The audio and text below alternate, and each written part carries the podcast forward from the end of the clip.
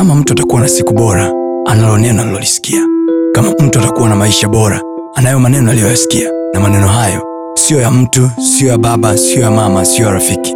Bali ni maneno yatokayo kwa mungu mwenyewe ambaye akisema kila alichokisema ana uwezo wa kutimiza. Moja ya sababu kwa nini tunafungia ndoa makanisani ni kwa sababu tunatafuta mungu aseme. Kwa sababu ndoa ziko za aina nyingi. Kuna ndoa za serikali kuna ndoa za kimila na ndoa za kidini. Lakini kwa nini tuna- hatufungii za kimila? Kwa sababu zote zina vyeti vya serikali. Ndoa sio mali ya mtu. Ndoa ni mali ya serikali. For, for your information. Ndio maana ina cheti cha serikali. Kama ambavyo ardhi ni pamoja na kwamba umenunua jina lako lakini ardhi ni mali ya serikali. Huwezi kuifanyia unachotaka. Ah, utajenga kisichotakiwa watakuondoa japokuwa ulijenga kwa hela yako ardhi ni ya kwako. Likewise na ndoa. Kuna vitu kilifanya serikali ndo inavunja ndoa yako. Yaani mahakama inasema hivi kikitokea hiki na hiki na hiki na hiki sisi kwa mamlaka ya jamhuri ya muungano wa tanzania tunawatenganisha. Ndio maana mnafungia ndoa kanisani mnaachaniana mahakamani. Amwachanii kwa mchungaji.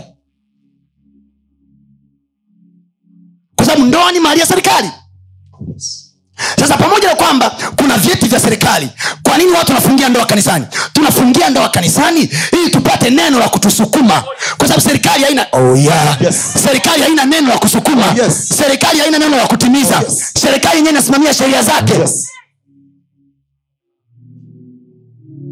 sheria za serikali haziwezi kubandua machangamoto yaliyopo kwenye damu yako na damu ya mama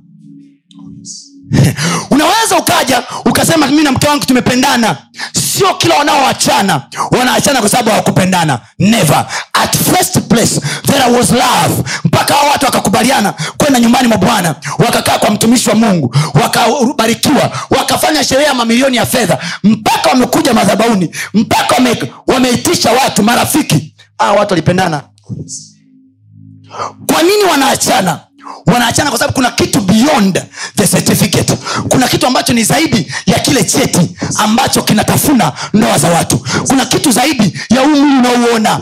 Yaani mimi hapa nilipo ni zaidi ya huu mwili unaouona. Huyu mwanamke wangu unavyomwona hapa ni zaidi ya mwili unaouona. Ndani ya mwili wake kuna vitu vingine. Humo ndani kuna mama yake kuna baba yake kuna mjomba wake kuna bibi yake kuna shangazi zake. Damu inatembea. Ndani yangu mimi kuna damu ya babu kuna damu ya bibi kuna baba kuna mama. Kwa manaake damu inanena. Kama damu inanena manaake ni kwamba damu ya kwetu inanena vitu gani? Kama damu ya kwetu inanenaga divorce kama damu ya kwetu inanena kuachana uwe na uhakika. Hata kama tumependana kiasi gani mimi na mke wangu ile damu itaanza kupiga kelele.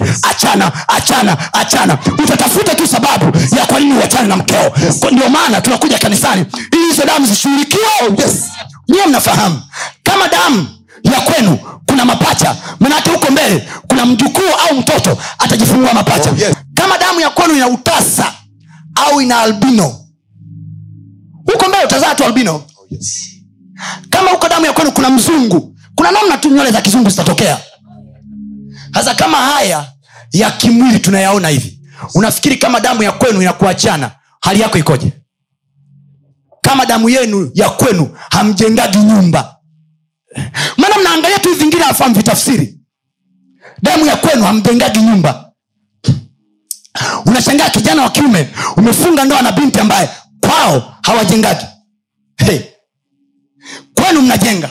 Kwa lile zoezi la kusema tujenge mpaka mnasimamisha msingi mmegombana sana. Ngumi zimetembea nyingi makelele mengi. Mmekuja kanisani mmefanya sherehe ya milioni ishirini lakini kwa sababu damu zenu hazijashughulikiwa kwa sababu hamjaja nyumbani mwa bwana na sio tu nyumbani mwa bwana mnaweza mkaenda kufungia kanisani ambako mtumishi hana ufahamu huu. Mziki huo. Huo ni mziki mwingine. Kwamba mtumishi basi tulifungia kanisani lakini tumeachana mchungaji alikuwa ni nani? Ana kiasi gani? Je ufunuo wake alionao ni upi.